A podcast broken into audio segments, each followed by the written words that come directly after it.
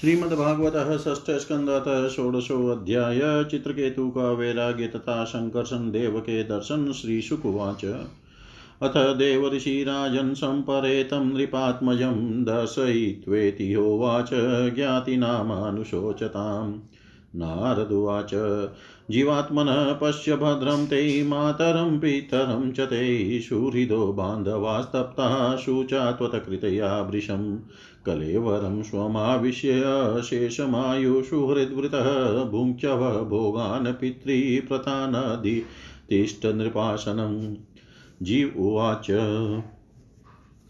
कस्मिन्नञ्जन्मन्यमिमह्यं पितरो मातरो भवन् कर्मभिभ्राम्यमाणस्य देवतीर्यङ्ग्रियोनिषु। बन्धुज्ञात्यरिमध्यस्थमित्रोदासीन विद्विष सर्व एव सर्वेषां भवन्ति क्रमशोमिथ। यथा वस्तुनि पन्यानि हेमादीनि ततस्ततः पर्यटन्ति नरेष्वेवं जीवो योनिषु कर्तृषु। नित्यस्यार्थस्य सम्बन्धो ह्यनित्यो दृश्यते नृषु यावद्यस्य हि सम्बन्धो मम त्वं तावदेव हि।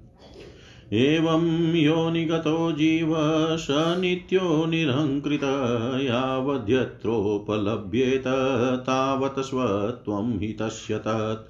एष नित्यो व्ययसूक्ष्म एव सर्वाश्रयस्वदृक् आत्ममाया गुणैर्विश्वमात्मानं सृजति प्रभु। न हयास्याति प्रियः, कश्चिन्न प्रियः श्वः परोऽपि वा। एकसर्वध्यामद्रष्टा कर्तॄणां गुणदोषयो। नादतात्मा हि गुणं, न दोषं, न क्रियाफलम्, उदासीन, वदासीन, परावरदृगीश्वर। श्रीशुक उवाच इत्युदीर्य गतो जीवो ज्ञातयस्तस्य ते तदा विस्मितामुचु शोकं चित्वात्मस्नेहशृङ्खलाम् निहृत्य ज्ञातयो ज्ञातेर्देहं कृत्वोचिता क्रिया तात्यजुदुस्त्यजं स्नेहं शोकमोहभयार्थिदम् बालज्ञो व्रीडितास्तत्र बालहत्या हतप्रभा बालहत्याव्रतं चेरु ब्राह्मणेर्यनिरूपितं, यमुनायां महाराज स्मरन्त्यो द्विजभाषितम्। स इतं प्रतिबुद्धात्मा चित्रकेतुर्द्विजोक्तिभिः गृहान्धकूपा निष्क्रान्तः सरपङ्कादिव द्विप कालिन्द्यां विधिवतः स्नात्वा कृतपुण्यजलक्रिय मौनेन संयत्तप्राणो ब्रह्मपुत्राववन्दत। अथ तस्मै प्रपन्नाय, भक्ताय, प्रियतात्मने भगवान् नारदः प्रीतो विद्यामेतामुवाच। ॐ नमस्तुभ्यं भगवते वासुदेवाय धीमहि प्रद्युम्नायानिरुद्धाय नमः सङ्कर्षणाय च। नमो विज्ञानमात्राय परमानन्दमूर्तये आत्मारामाय शान्ताय निवृतद्वैतदर्दृष्टयै आत्मानन्दानुभूत्येव न्यस्तशक्त्य न्यस्तशक्त्यौर्मये नमः। ऋषिकेशाय महते नमस्ते विश्वमूर्तये। वचस्युपरते अप्राप्य य एको मनसा सह अनामरूपश्चिन्मात्र सोऽव्यानः सदसत्पर। यस्मिन्निदं यतश्चेदं तिष्ठत्यप्येति जायते, मृण्मयेष्विव मृजातिस्तस्मै ते ब्रह्मणे नमः। यनस्पशन्ति न विदुर्मनो बुद्धीन्द्रियाशव, अन्तर्बहिश्च विततं व्योमवत नतोऽस्म्यहम् देहीन्द्रियप्राणमनोधियो मे यदंसविद्धा प्रचलन्ति कर्मसु नेवान्यदा लोहमिवा प्रतप्तं स्थानेषु तद् द्रष्टपदेशमेति ॐ नमो भगवते महापुरुषाय, महानुभावाय, महाविभूतिपतये सकलसात्वतपरिवृड्डनिकरकरकमलङ्कुं मलोपला मन् करकम्मलकुम्मलोपलालितः चरणारविन्दयुगल परमपरमेष्टि नमस्ते। ॐ नमो भगवते महापुरुषाय महानुभावाय महाविभूतिपतये सकलसात्वतः परिवृढनीकर करकमलकुम्मलोपला लितः चरणारविन्दयुगलपरं परमेष्टि नमस्ते श्रीशुकुवाच भक्तायेतां प्रपन्नाय विद्यामादिश्य नारद ययावङ्गिरसा साकं धाम स्वायम्भुवं प्रभो। चित्रकेतुस्तु विद्यामतां यथा नारदभाषितां धारयामास सप्ताहम् सुसमाहितः। ततश्च सप्तरात्रान्ते विद्यया धार्यमाणया विद्याधराधिपतयं स लेभे अप्रतिहतं नृप। ततः कतिपयाहोभिर्विद्ययेधम नो गति जगाम देवदेवस्य शेषस्य चरणान्तिकम्। मृणालघोरं क्षितिवाशसं स्फुरत् कीटकेयुरकटित्रकङ्कणम् प्रसन्नवक्त्रारुणलोचनं वृतं ददर्श सिद्धेश्वरमण्डले प्रभुं। तदर्शनध्वस्तसमस्तकिल्बिषः स्वच्छामलान्तकर्णोऽभ्या। अभ्ययान्मुनि, प्रवृदभक्तया प्रणयाश्रुलोचनः प्रहष्टरोमानमदादिपुरुषं स उत्तम श्लोकपदाब्जविष्टरं प्रेमाश्रुले एषे रूपमे हयन्मुहुः। प्रेमोपरुद्धाखिलवर्णनिर्गमो नेवाशकथं कथं प्रशमीडितुं चिरं। ततः समाधाय मनो मनीषया बभाष एतत् प्रतिलब्धवागशौ नियम्य सर्वेन्द्रियबाह्यवर्तनं जगद्गुरुं सात्वतशास्त्रविग्रहम् चित्रकेतुरुवाच अजितजितः सममतिभिः साधुर्भिर्भवान् जितात्मभिर्भवतः विजितास्तेऽपि च भजतां कामात्मनां य करुण। तव विभव खलु भगवन् जगदुदयस्थितिलयादिनी, विश्वसृजस्ते अंशांशास्तत्र मृषा स्पर्धन्ते पृथग्भिमत्या। परमाणु परममहतो स्वामाध्यान्तर वतीत्रयविद्धुर आदावन्ते अपि च सत्त्वानां यद्ध्रुवं तदेवान्तरालेऽपि चित्यादिभेदेश किलावृतः सप्तभिदशगुणोत्तरैराण्डकोशः यत्र पतत्यनुकल्पः शाण्डकोटिकोटिभिस्तदनन्तः विषयत्रिशो नृपशवो य उपासते विभूति न परं त्वां तेषामाशिष ईश तदनु विनश्यति यदा राजकुलम् कामधीयस्त्वयि रचिता न परं रोहन्ति यथा कर्मबीजानि ज्ञानात्मन्यगुणमये गुणगणतोऽस्य द्वन्द्वजालानि जितमजितः तदा भवता यदाह भागवतं धर्ममनवद्यं निष्किञ्चिना ये मुनयः आत्मा रामं यमुपासते अपवर्गाय। विषममर्तिनः यत्र नृणामत्व महमिति मम तत्तवेति च यदन्यत्र विषमधिया रचितो यः स ह्यविशुधः क्षयिष्णुरधर्मबहुल कः क्षेमो निजपरयो कियानतः स्वपरद्रुहाधर्मेण स्वद्रोहात् तव कोपः परसम्पीडया च तथा धर्म। न व्यभिचरति तवेक्षायया ह्यभिहितो भागवतो धर्म। स्थिरचरः धियो यमुपासते त्वार्यः। न हि भगवन् घटितमिदं त्वदर्शनान्। त्वदर्शनानृणामखिलपापक्षय यन्नाम सकृत्रवणात् पुलकशोऽपि विमुच्यते संसारात्। अथ भगवन् वयं धूना त्वदवलोकपरिमृष्टशयं मलाः सुरऋषीणां यदुदितं तावकेन कथमन्यता भवति। विदितमनन्तसमस्तं तव जगदात्मनो जनेरिहाचरितं विज्ञापय परमगुरो कियदिवसुवितुरिव खद्योत्ते नमस्तुभ्यं भगवते सकलजगतस्थितिलयोदयेशाय दुरवशितात्मगतये कुयोगिनामभिधा परमहंसाय। यं वैश्वसन्तमनु विश्वसृजस्वसन्ति यमचेकितान्मनु यमचेकिता न मनु। चितय उच्चकन्ति भूमण्डलं ससपायति यस्य मूर्ध्नि। तस्मै नमो भगवते, अस्तु सहस्रमूर्धने। श्रीशुकुवाच। सन्तुतो भगवानेवमनन्त। स्तमभाषत विद्याधरपतिं प्रीतिचित्रकेतुं कुरुद्वः। श्रीभगवानुवाच। यन्नारदाङ्गिरोभ्यां ते व्याहृतं मे अनुशासनं संसिद्धोऽवशीतया राजन् विद्यया दशनाच मे। अहं वै सर्वभूतानि भूतात्मा भूतभावन शब्दभ्रमः परं ब्रह्म ममोभे शाश्वती तनु। लोके विततमात्मानं लोकं चात्मनि सन्ततम् उभयं च मया व्याप्तं मयि चेवोभयं कृतम्। यथा सुषुप्तः पुरुषो विश्वं पश्यति चात्मनि आत्मानमेकदेशस्थं मन्यते स्वप्न उत्थितः।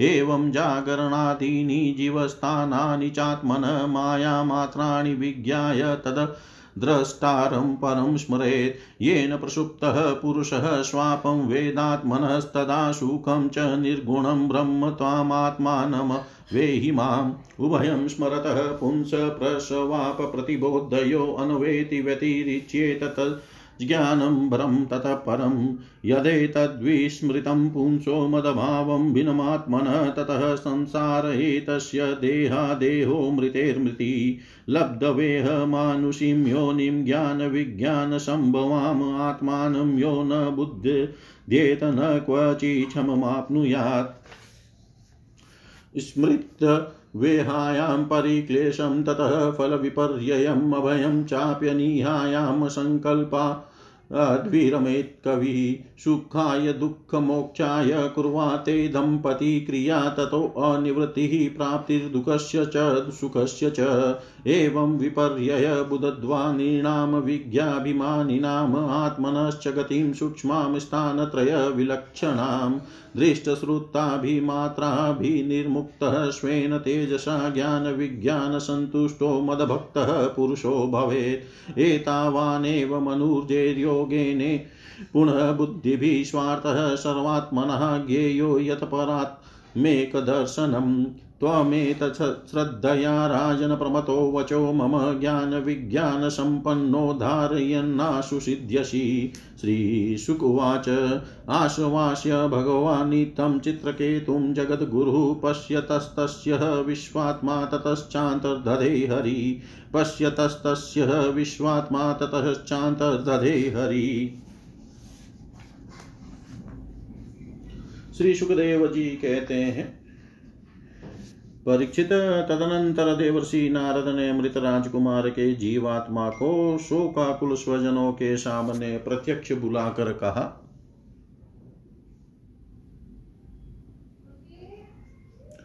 देवर्षि नारद ने कहा, जीवात्मन, तुम्हारा कल्याण हो, देखो तुम्हारे माता पिता सुहृद संबंधी तुम्हारे वियोग से अत्यंत शोकाकुल हो रहे हैं। इसलिए तुम अपने शरीर में आ जाओ और शेष आयु अपने सगे संबंधियों के साथ ही रहकर व्यतीत करो। अपने पिता के दिए हुए भोगों को भोगो और राज सिंहासन पर बैठो। जीवात्मा ने कहा, देवर्षि जी, मैं अपने कर्मों के अनुसार देवता, मनुष्य, पशु, पक्षी आदि योनियों में न जाने कितने जन्मों से भटक रहा हूँ। उनमें से ये लोग किस जन्म में मेरे माता पिता हुए? विभिन्न जन्मों में सभी एक दूसरे के भाई, बंधु, नाती, गोती, शत्रु, मित्र, मध्यस्थ, उदासीन और द्वेषी होते रहते हैं। जैसे स्वर्ण आदि क्रय विक्रय की वस्तुएँ एक व्यापारी के दूसरे के पास जाती आती रहती है, वैसे ही जीव भी भिन्न भिन्न योनियों में उत्पन्न होता रहता है। इस प्रकार विचार करने से पता लगता है कि मनुष्यों की अपेक्षा अधिक दिन ठहरने वाले स्वर्ण आदि पदार्थों का संबंध भी मनुष्यों के साथ स्थायी नहीं, क्षणिक ही होता है। और जब तक जिसका जिस वस्तु से संबंध रहता है, तभी तक उसकी उस वस्तु से ममता भी रहती है। जीव नित्य और अहंकार रहित है, वह गर्भ में आकर जब तक जिस शरीर में रहता है, तभी तक उस शरीर को अपना समझता है। यह जीव नित्य अविनाशी सूक्ष्म जन्मादि रहित सबका आश्रय और स्वयं प्रकाश है, इसमें स्वरूपतः जन्म, मृत्यु आदि कुछ भी नहीं है। फिर भी यह ईश्वर रूप होने के कारण अपनी माया के गुणों से ही अपने आप को विश्व के रूप में प्रकट कर देता है। इसका न तो कोई अत्यंत प्रिय है और न अप्रिय, न अपना और न पराया। क्योंकि गुण दोष हित अहित करने वाले मित्र शत्रु आदि की भिन्न भिन्न बुद्धि वृत्तियों का यह अकेला ही साक्षी है, वास्तव में यह अद्वितीय है। यह आत्मा कार्य कारण का साक्षी और स्वतंत्र है। इसलिए यह शरीर आदि के गुण दोष अथवा कर्म फल को ग्रहण नहीं करता, सदा उदासीन भाव में, भाव से स्थित रहता है। श्री सुखदेव जी कहते हैं, वह जीवात्मा इस प्रकार कहकर चला गया। उसके सज्ञ संबंधी उसकी बात सुनकर अत्यंत विस्मित हुए। उनका स्नेह बंधन कट गया और उसके मरने के शोक, मरने का शोक भी जाता रहा। इसके बाद जाति वालों ने बालक की मृतदेह को ले जाकर तत्कालोचित संस्कार और औध्रवदेही क्रियाएँ पूर्ण की और उस दुस्त्यज स्नेह को छोड़ दिया। जिसके कारण शोक, मोह, भय और दुख की प्राप्ति होती है। परिचित जिन रानियों ने बच्चे को विष दिया था, वे बाल हत्या के कारण श्रीहीन हो गई थी और लज्जा के मारे आँखें तक उठा, नहीं उठा सकती थी। उन्होंने अंगिरा ऋषि के उपदेश को याद करके मत्सर्यहीन हो यमुना जी के तट पर ब्राह्मणों के आदेशानुसार बाल हत्या का प्रायश्चित किया। परिचित इस प्रकार अंगिरा और नारद जी के उपदेश से विवेक बुद्धि जागृत हो जाने के कारण राजा चित्रकेतु घर गृहस्थी के अंधेरे कुएँ से उसी प्रकार बाहर निकल पड़े, जैसे कोई हाथी तालाब के कीचड़ से निकला। उन्होंने यमुना जी में विधि पूर्वक स्नान करके तर्पण आदि धार्मिक क्रिया की, तदनंतर शैतेन्द्रिय और मौन होकर उन्होंने देवर्षि नारद और महर्षि अंगिरा के चरणों की वंदना की। भगवान नारद ने देखा कि चित्रकेतु जितेंद्रिय भगवत भक्त और शरणागत है, अतः उन्होंने बहुत प्रसन्न होकर उन्हें इस विद्या का उपदेश दिया। देवर्षि नारद ने यो उपदेश किया ओमकार स्वरूप भगवान, आप वासुदेव प्रद्युम्न, अनिरुद्ध और संकर्षण के रूप में क्रमशः चित बुद्धि, मन और अहंकार के अधिष्ठाता है। मैं आपके इस चतुर्व्यूह रूप का रूप का बार बार नमस्कार पूर्वक ध्यान करता हूँ। आप विशुद्ध विज्ञान स्वरूप हैं, आपकी मूर्ति परमानंदमयी है, आप अपने स्वरूप भूत आनंद में ही मग्न और परम शांत है। द्वैत दृष्टि आपको छू तक नहीं सकती, मैं आपको नमस्कार करता हूँ। अपने स्वरूप भूत आनंद की अनुभूति से ही आपने माया जनित राग द्वेष आदि दोषों का तिरस्कार कर रखा है, मैं आपको नमस्कार करता हूँ। आप सबकी समस्त इंद्रियों के प्रेरक परम महान और विराट स्वरूप है, मैं आपको नमस्कार करता हूँ। मन सहित वाणी आप तक न पहुँच कर बीच से ही लौट आती है। उसके उपरत हो जाने पर जो अद्वितीय नाम रूप रहित चेतन मात्र और कार्य कारण से परे की वस्तु रह जाती है, वह हमारी रक्षा करे। यह कार्य कारण रूप जगत जिनसे उत्पन्न होता है, जिनमें स्थित है और जिनमें लीन होता है, तथा जो मिट्टी की वस्तुओं में व्याप्त मृतिका के समान सब में ओतप्रोत है, उन पर ब्रह्म स्वरूप आपको मैं नमस्कार करता हूँ।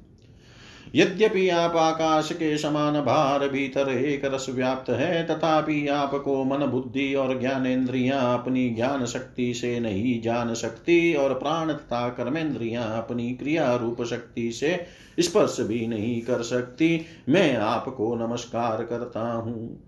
शरीर, इंद्रिय, प्राण, मन और बुद्धि जागृत तथा स्वप्न अवस्थाओं में आपके चैतन्यांश से युक्त होकर ही अपना अपना काम करते हैं तथा सुषुप्ति और मूर्छा की अवस्थाओं में आपके चैतन्यांश से युक्त न होने के कारण अपना अपना काम करने में असमर्थ हो जाते हैं। ठीक वैसे ही जैसे लोहा अग्नि से तप्त होने पर जला सकता है, अन्यथा नहीं। जिसे दृष्टा कहते हैं, वह भी आपका ही एक नाम है। जागृत आदि अवस्थाओं में आप उसे स्वीकार कर लेते हैं। वास्तव में आपसे पृथक उनका कोई अस्तित्व नहीं है।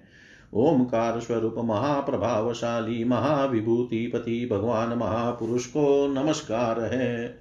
श्रेष्ठ भक्तों का समुदाय अपने कर कमलों की कलियों से आपके युगल चरण कमलों की सेवा में संलग्न रहता है, प्रभु आप ही सर्वश्रेष्ठ है, मैं आपको बार बार नमस्कार करता हूँ। श्री सुखदेव जी कहते हैं, परिचित देवर्षि नारद अपने शरणागत भक्त चित्रकेतु को इस विद्या का उपदेश करके महर्षि अंगिरा के साथ ब्रह्मलोक को चले गए। राजा चित्रकेतु ने देवर्षि नारद के द्वारा उपदिष्ट विद्या का उनके आज्ञा अनुसार सात दिन तक केवल जल पीकर बड़ी एकाग्रता के साथ अनुष्ठान किया। तदनंतर उस विद्या के अनुष्ठान से सात रात के पश्चात राजा चित्रकेतु को विद्याधरों का अखंड आधिपत्य प्राप्त हुआ। इसके बाद कुछ ही दिनों में इस विद्या के प्रभाव से उनका मन और भी शुद्ध हो गया। अब वे देवादि देव भगवान शेष जी के चरणों के समीप पहुँच गए। उन्होंने देखा कि भगवान शेष जी सिद्धेश्वरों के मंडल में विराजमान है। उनका शरीर कमलनाल के समान गौरवर्ण है। उस पर नीले रंग का वस्त्र पहरा रहा है। सिर पर किरीट बाहों में बाजू बंद, कमर में करधनी और कलाई में कंगना आदि आभूषण चमक रहे हैं। नेत्र रत्ना रहे हैं और मुख पर प्रसन्नता छा रही है। भगवान शेष का दर्शन करते ही राजसी चित्रकेतु के सारे पाप नष्ट हो गए। उनका अंतकरण स्वच्छ और निर्मल हो गया। हृदय में भक्ति भाव की बाढ़ आ गई। नेत्रों में प्रेम के आँसू छलक आए। शरीर का एक एक रोम खिल उठा। उन्होंने ऐसी ही स्थिति में आदि पुरुष भगवान शेष को नमस्कार किया। उनके नेत्रों से प्रेम के आँसू टप टप गिरते जा रहे थे। इससे भगवान शेष के चरण रखने की चौकी भीग गई। प्रेमोद्रेक के कारण उनके मुँह से एक अक्षर भी न निकल सका। वे बहुत देर तक शेष भगवान की कुछ भी स्तुति न कर सके। थोड़ी देर बाद उन्हें बोलने की कुछ कुछ शक्ति प्राप्त हुई। उन्होंने विवेक बुद्धि से मन को समाहित किया और संपूर्ण इंद्रियों को बाह्य वृत्ति को रोका। संपूर्ण इंद्रियों की बाह्य वृत्ति को रोका। फिर उन जगत गुरु की, जिनके स्वरूप का पाँच रात्र आदि भक्ति शास्त्रों में वर्णन किया गया है, इस प्रकार स्तुति की। चित्रकेतु ने कहा, अजित जितेंद्रिय एवं समदर्शी साधुओं ने आपको जीत लिया है। आपने भी अपने सौंदर्य, माधुर्य, कारुण्य आदि गुणों से उनको अपने वश में कर लिया है। ओ, आप धन्य हैं क्योंकि जो निष्काम भाव से आपका भजन करते हैं, उन्हें आप करुणा परवश होकर अपने आप को भी दे डालते हैं। भगवान जगत की उत्पत्ति, स्थिति और प्रलय आपके लीला विलास है। विश्व निर्माता, ब्रह्मा आदि आपके अंश के भी अंश हैं। फिर भी वे पृथक पृथक अपने को जगत करता मान कर झूठ मूठ एक दूसरे से स्पर्धा करते हैं। नन्हे से नन्हे, परमाणु से लेकर बड़े से बड़े महतत्व पर्यंत संपूर्ण वस्तुओं के आदि अंत और मध्य में आप ही विराजमान है। तथा स्वयं आप आदि अंत और मध्य से रहित है, क्योंकि किसी भी पदार्थ के आदि और अंत में जो वस्तु रहती है, वही मध्य में भी रहती है।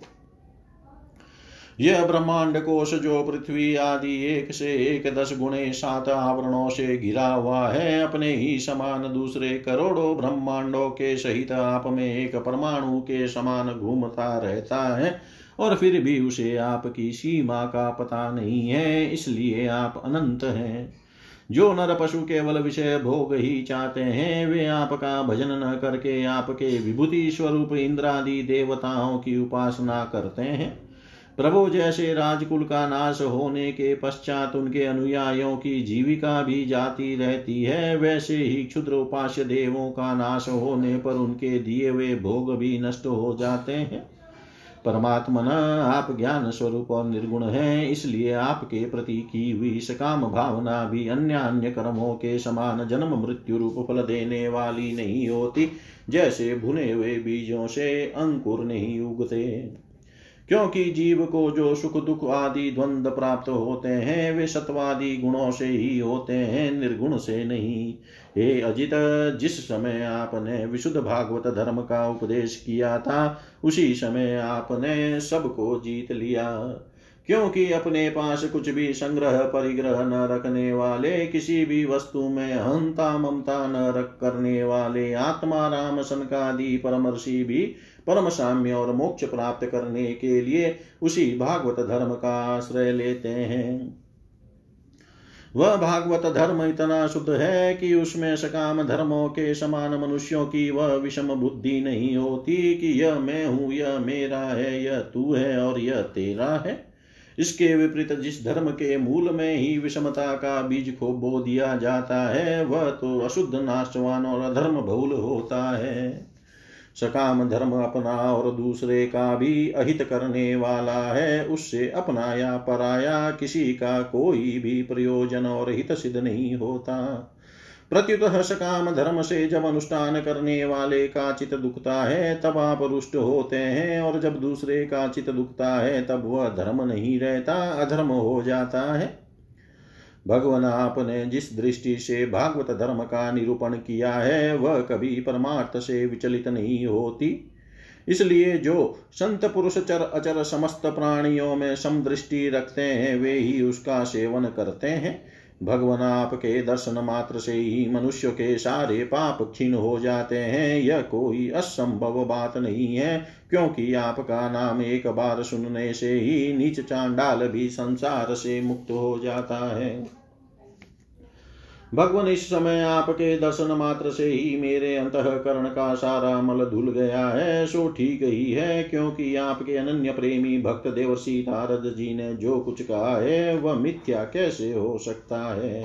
हे अनंत, आप संपूर्ण जगत के आत्मा हैं, अतएव संसार में प्राणी जो कुछ करते हैं, वह सब आप जानते ही रहते हैं। इसलिए जैसे जुगनू सूर्य को प्रकाशित नहीं कर सकता, वैसे ही परम गुरु आपसे मैं क्या निवेदन करूँ? भगवान आपकी ही अध्यक्षता में सारे जगत की उत्पत्ति, स्थिति और प्रलय होते हैं। कुयोगी जन भेद दृष्टि के कारण आपका वास्तविक स्वरूप नहीं जान पाते। आपका स्वरूप वास्तव में अत्यंत शुद्ध है। मैं आपको नमस्कार करता हूँ। आपकी चेष्टा से शक्ति प्राप्त करके ही ब्रह्मा आदि लोकपालगण चेष्टा करने में समर्थ होते हैं। आपकी दृष्टि से जीवित होकर ही ज्ञानेन्द्रियाँ अपने आप विषयों को ग्रहण करने में समर्थ होती है। यह भूमंडल आपके सिर पर सरसों के दाने के समान जान पड़ता है। मैं आप सहस्र शीर्षा भगवान को बार बार नमस्कार करता हूँ। श्री सुखदेव जी कहते हैं, परीक्षित, जब विद्याधरों के अधिपति चित्रकेतु ने अनंत भगवान की इस प्रकार स्तुति की, तब उन्होंने प्रसन्न होकर उनसे कहा, श्री भगवान ने कहा, चित्रकेतो, देवर्षि नारद और महर्षि अंगिरा ने तुम्हें मेरे संबंध में जिस विद्या का उपदेश दिया है, उससे और मेरे दर्शन से तुम भली भांति सिद्ध हो चुके हो। मैं ही समस्त प्राणियों के रूप में हूँ, मैं ही उनका आत्मा हूँ और मैं ही पालन करता भी हूँ। शब्द ब्रह्म, वेद और पर ब्रह्म दोनों ही मेरे सनातन रूप है। आत्मा कार्य कारणात्मक जगत में व्याप्त है और कार्य कारणात्मक जगत आत्मा में स्थित है और इन दोनों में मैं अधिष्ठान रूप से व्याप्त हूँ और मुझमें ये दोनों कल्पित हैं। जैसे स्वप्न में सोया वह पुरुष स्वप्नांतर होने पर संपूर्ण जगत को अपने में ही देखता है और स्वप्नांतर टूट जाने पर स्वप्न में ही जागता है तथा अपने को संसार के एक कोने में स्थित देखता है। परंतु वास्तव में वह भी स्वप्न ही है, वैसे ही जीव की जागृत आदि अवस्थाएँ परमेश्वर की ही माया है। यो जानकर सबसे, सबके साक्षी मायातीत परमात्मा का ही स्मरण करना चाहिए। सोया हुआ पुरुष जिसकी सहायता से अपनी निद्रा और उसके अतिद्रिय सुख का अनुभव करता है, वह ब्रह्म में ही हूँ। उसे तुम अपनी आत्मा समझो। पुरुष निद्रा और जागृति इन दोनों अवस्थाओं को अनुभव करने वाला है। वह उन अवस्थाओं में अनुगत होने पर भी वास्तव में उनसे पृथक है। वह सब अवस्थाओं में रहने वाला अखंड एक रस ज्ञान ही ब्रह्म है, वही पर ब्रह्म है। जब जीव मेरे स्वरूप को भूल जाता है, तब वह अपने को अलग मान बैठता है। इसी से उसे संसार के चक्कर में पड़ना पड़ता है और जन्म पर जन्म तथा मृत्यु पर मृत्यु प्राप्त होती है। यह मनुष्य योनि ज्ञान और विज्ञान का मूल स्रोत है, जो इसे पाकर भी अपने आत्मस्वरूप परमात्मा को नहीं जान लेता, उसे कहीं किसी भी योनि में शांति नहीं मिल सकती। राजन सांसारिक सुख के लिए जो चेष्टाएँ की जाती है, उनमें श्रम है, क्लेश है और जिस परम सुख के उद्देश्य से वे की जाती है, उसके ठीक विपरीत परम दुख देती है। किंतु कर्मों से निवृत्त हो जाने में किसी प्रकार का भय नहीं है। यह सोचकर बुद्धिमान पुरुष को चाहिए कि किसी प्रकार के कर्म अथवा उनके फलों का संकल्प न करे। जगत के सभी स्त्री पुरुष इसलिए कर्म करते हैं कि उन्हें सुख मिले और उनका दुखों से पिंड छूटे, परंतु उन कर्मों से न तो उनका दुख दूर होता है और न उन्हें सुख की ही प्राप्ति होती है। जो मनुष्य अपने को बहुत बड़ा बुद्धिमान मानकर कर्म के पचड़ों में पड़े हुए हैं, उनको विपरीत फल मिलता है। यह बात समझ लेनी चाहिए, साथ ही यह भी जान लेना चाहिए कि आत्मा का स्वरूप अत्यंत सूक्ष्म है। जागृत, स्वप्न, सुषुप्ति इन तीनों अवस्थाओं तथा इनके अभिमानियों से विलक्षण है। यह जानकर इस लोक में देखे और परलोक के सुने हुए विषय भोगों से विवेक बुद्धि के द्वारा अपना पिंड छुटा, छुड़ा ले और ज्ञान तथा विज्ञान में ही संतुष्ट रहकर मेरा भक्त हो जाए। जो लोग योग मार्ग का तत्व समझने में निपुण है, उनको भली भांति समझ लेना चाहिए कि जीव का सबसे बड़ा स्वार्थ और परमार्थ केवल इतना ही है कि वह ब्रह्म और आत्मा की एकता का अनुभव कर ले। राजन यदि तुम मेरे इस उपदेश को सावधान होकर श्रद्धा भाव से धारण करोगे तो ज्ञान एवं विज्ञान से संपन्न होकर शीघ्र ही सिद्ध हो जाओगे। श्री सुखदेव जी कहते हैं, राजन जगत गुरु विश्वात्मा, भगवान श्री हरि चित्रकेतु को इस प्रकार समझा बुझा कर उनके सामने ही वहाँ से अंतर्धान हो गए। इति श्रीमद्भागवते महापुराणे पारमहंस्यां संहितायां षष्ठस्कन्धे चित्रकेतो परमात्मदर्शनं नाम षोडशोऽध्याय। सर्वं श्रीशां सदाशिवार्पणम् अस्तु। ॐ विष्णवे नम, ॐ विष्णवे नम, ॐ विष्णवे नमः।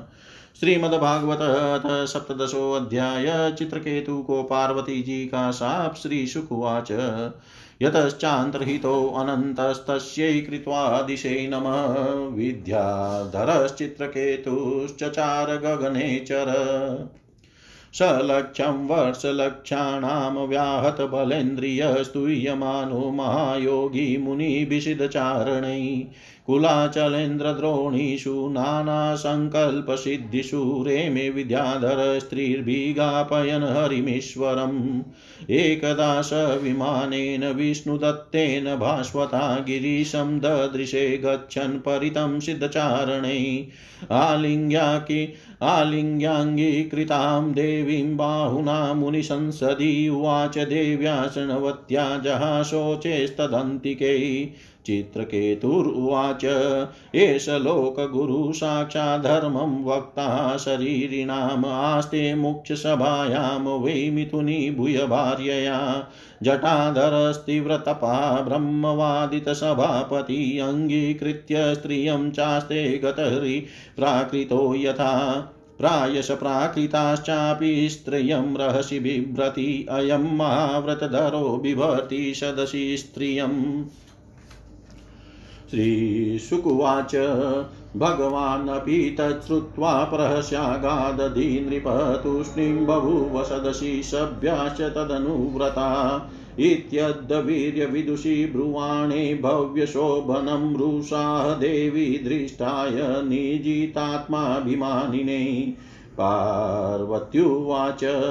अयं किमधुना लोके शास्तादण्डधर प्रभु अस्मद्विधानां दुष्टानां निर्लज्जानां च विप्रकृत् न वेदधर्मं किल पद्मयोनिर्न ब्रह्मपुत्रा भृगुनारदाध्या न वै कुमारकपिलो मनुश्च येनो निषेध्यन्त्यतिवर्तिनं हरम्। येषामनुध्येयपदाब्जयुग्मं जगद्गुरुं मङ्गलमङ्गलं स्वयं यः क्षत्रबन्धु परिभूय सूर्य प्रशास्तिदृशस्तदयं हि दण्डय। नायमहरति वैकुण्ठपादमूलोपसर्पणं सम्भावितमतिः स्तब्धः साधुभिः पर्युपासितम्। अथ पापीयसीं योनिमाशुरीं याहि दुर्मते यतेह भूयो महतां न कर्ता पुत्रकिल्बिषम् श्रीशुकुवाच एवं सप्तचित्रकेतुर्विमाना दवरूय स प्रसादयामास सतीं मूर्धा नम्रेण भारत। चित्रकेतुरुवाच। प्रतिगृह्णामि ते शापमात्मनो अञ्जलीनाम्बिके देवैर्मत्र्याय यत् प्रोक्तं पूर्वदिष्टं हि तस्य तत्। संसारचक्र एतस्मिन् जन्तुर्ज्ञानमोहित भ्राम्यन सुखं च दुःखं च भुङ्क्ते सर्वत्र सर्वदा। नैवात्मा च परश्चापि कर्ता स्याद् सुखदुःखयो कर्तानां कर्तारं मन्यते प्राज्ञ आत्मानं परमेव च। गुणप्रवाह एतस्मिन् कः शापकोऽन्वनुग्रह कः स्वर्गो नरकः, को वा किं सुखं दुःखमेव वा। एकसृजति भूतानि भगवानात्ममायया येषां बन्धं च मोक्षं च सुखं दुःखं च निष्कल न तस्य कश्चिद्दयितप्रतिभो न ज्ञातिर्बन्धुन परो न च श्वः समस्य सर्वत्र निरञ्जनस्य सुखेन रागकुत एव रोष। तथापि तच्छक्तिविसर्ग एषां सुखाय, दुःखाय, हिताहिताय, बन्धाय, मोक्षाय च मृत्युजन्मनो शरीरिणां संसृत्तये अवकल्पते अथ प्रसादयेन त्वां शापमोक्षाय भामिनी यन्मन्यसे असाध्युक्तं मम तत्क्षम्यतां सती। श्रीशुकुवाच। इति प्रसाद्य गिरिशो चित्रकेतुररिन्दम जगाम स्वविमानेन पश्यतोस्मयतोस्तयो ततस्तु भगवान् रुद्रो रुद्राणिमिदमब्रवीत देवसी दैत्यसिद्धानां पाशदानां च शृण्वताम्। श्रीरुद्र उवाच दृष्टवत्यसि शुश्रोणि हरेरद्भुतकर्मण माहात्म्यं भृत्यभृत्यानां निष्प्रहाणां महात्मनां नारायणपरः सर्वेण कुतश्च बिभयति स्वर्गापवर्गनरकेष्वपि तुल्यातदर्शिन देहिनां देहसंयोगाद्वन्द्वानीश्वरलीलया सुखं दुःखं मृतिर्जन्मशापो अनुग्रह एव च। अविवेककृतः पुंसो ह्यर्थभेद इवात्मनि गुणदोषविकल्पश्च भिदेवस्त्र जीवत्कृत। वासुदेवे भगवती भक्तिमुद्वहतां नृणां ज्ञानवैराग्यवीर्याणां नेह कश्चिद्वैपाश्रय नाहं विरिञ्चो न कुमार नारदो न ब्रह्मपुत्रा मुनय सुरेशा विधाम यस्येहितमंसकांसका न तत्स्वरूपं पृथगीशमनिमानिन न हि स्यास्ति प्रिय कश्चिना प्रियः स्वः परोऽपि वा आत्म आत्मत्वात् सर्वभूतानां सर्वभूतप्रियो हरि। तस्य चायं महाभागश्चित्रकेतुप्रियो अनुग सर्वत्र समदृक्शान्तो हि अयं चेवाच्युतप्रिय तस्मान् विस्मयकार्यपुरुषेषु महात्मसु महापुरुषभक्तेषु, शान्तेषु, समदर्शिषु। श्रीशुकुवाच इति श्रुत्वा भगवत शिवस्योमाभिभाषितं बभूव शान्तधीराजन देवी विगतविस्मया इति भागवतो देव्या प्रतिशप्तुमलन्तममूर्ध्ना सञ्जगृहे शापमेतावत् साधुलक्षणम्। जज्ञे त्वष्टु दक्षिणाग्नौ दानवीं योनिमाश्रितः वृत्र इत्यभिविख्यातो ज्ञानविज्ञानसंयुत। एव ते सर्वमाख्यातं यन्मां त्वं परिपृच्छसि वृत्रस्यासुरजातेश्च कारणं भगवनं मते। इतिहासमिमं पुण्यं चित्रकेतोर्मात्मन माहात्म्यं विष्णुभक्तानां श्रुत्वा बन्धाद्विमुच्यते। य एतत् प्रातरुत्थाय श्रद्धया वाग्यत पठेत् इतिहासं हरिं स्मृत्वा स याति परमां गतिम् हरिं स्मृत्वा स याति परमां गतिम्। श्री सुखदेव जी कहते हैं, परीक्षित विद्याधर चित्रकेतु जिस दिशा में भगवान शंकरसन अंतर्धान हुए थे, उसे नमस्कार करके आकाश मार्ग से स्वचंद विचरने लगे। महायोगी चित्रकेतु करोड़ों वर्षों तक सब प्रकार के संकल्पों को पूर्ण करने वाली सुमेरु पर्वतों की घाटियों में विहार करते रहे। उनके शरीर का बल और इंद्रियों की शक्ति अक्षुण रही। बड़े बड़े मुनि सिद्धचारण उनकी स्तुति करते रहते। उनकी प्रेरणा से विद्याधरों की स्त्रियाँ उनके पास सर्वशक्तिमान भगवान के गुण और लीलाओं का गान करती रहती। एक दिन चित्रकेतु भगवान के दिए हुए तेजो में विमान पर सवार होकर कहीं जा रहे थे। इसी समय उन्होंने देखा कि भगवान शंकर बड़े बड़े मुनियों की सभा में सिद्ध चारणों के बीच बैठे हुए हैं और साथ ही भगवती पार्वती को अपनी गोद में बैठा कर एक हाथ से उन्हें आलिंगन किए हुए हैं। यह देख कर चित्रकेतु विमान पर चढ़े हुए ही उनके पास चले गए और भगवती पार्वती को सुना सुना कर ज़ोर से हंसने और कहने लगे चित्रकेतु ने कहा वो ये सारे जगत के धर्म शिक्षक और गुरुदेव है। ये समस्त प्राणियों में श्रेष्ठ है। इनकी यह दशा है कि भरी सभा में अपनी पत्नी के शरीर से चिपका कर बैठे हुए हैं। जटाधारी बहुत बड़े तपस्वी और ब्रह्मवादियों के सभापति होकर भी साधारण पुरुष के समान निर्लजता से गोद में स्त्री लेकर बैठे हैं। प्राय साधारण पुरुष भी एकांत में ही स्त्रियों के साथ उठते बैठते हैं, परंतु ये इतने बड़े व्रतधारी होकर भी उसे भरी सभा में लिए बैठे हैं। श्री सुखदेव जी कहते हैं, परिचित भगवान का भगवान शंकर की बुद्धि अगाध है, चित्रकेतु का यह कटाक्ष सुनकर वे हंसने लगे, कुछ भी बोले नहीं। उस सभा में बैठे हुए उनके अनुयायी सदस्य भी चुप रहे, चित्रकेतु को भगवान शंकर का प्रभाव नहीं मालूम था। इसी से वे उनके लिए बहुत कुछ बड़ा बुरा भला बक रहे थे। उन्हें इस बात का घमंड हो गया था कि मैं जितेंद्रिय हूँ, पार्वती जी ने उनकी यह दृष्टता देख कर क्रोध से कहा पार्वती जी बोली, अहो, हम जैसे दुष्ट और निर्लजों के दंड के बल पर शासन एवं तिरस्कार करने वाला प्रभु इस संसार में यही है क्या?